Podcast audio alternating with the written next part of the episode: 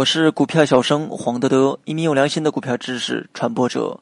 今天我们主要讲的内容是均线的含义及操作。均线指标实际上是移动平均线指标的简称。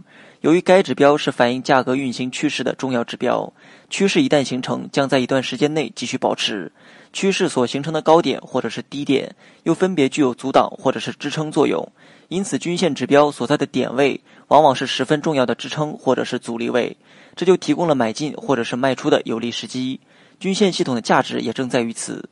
均线呢又分为普通均线和指数均线。首先，我们来讲一下普通均线。普通均线就是在 K 线图中常看到的各种颜色的线条，是对过去某一时期内的收盘价进行普通平均。比如拿二十均线举个例子，是将过去二十个交易日的收盘价相加之后除以二十，就得到一个值。该值就是当天二十均线所对应的价格。同样的方法计算出前一天的数值，以此类推，将这些数值连接起来，就形成了一条均线。而指数均线形成的方式和普通均线完全一致，但在计算数值的时候，计算方式不太一样。比如说二十均线，指数均线则采用加权平均的方法，越接近当天所占的比重就更大。加权平均是将每天产生的不同成交量也考虑在内，进而算出的加权后的平均值。而不像普通均线那样平均分配比重，简单的用算术平均来计算，所以指数均线大多数情况下能更快的反映出最新的变化。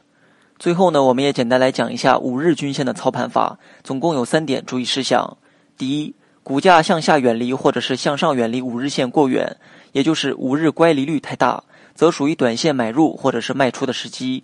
一般股价高于五日线百分之七到百分之十五，属于偏高，适合卖出。如果是在熊市，一般股价低于五日线百分之七到百分之十五，是以短线买进。第二，股价强势拉升后出现回落，但是没有跌破五日线的情况下，再次启动时可以选择买入。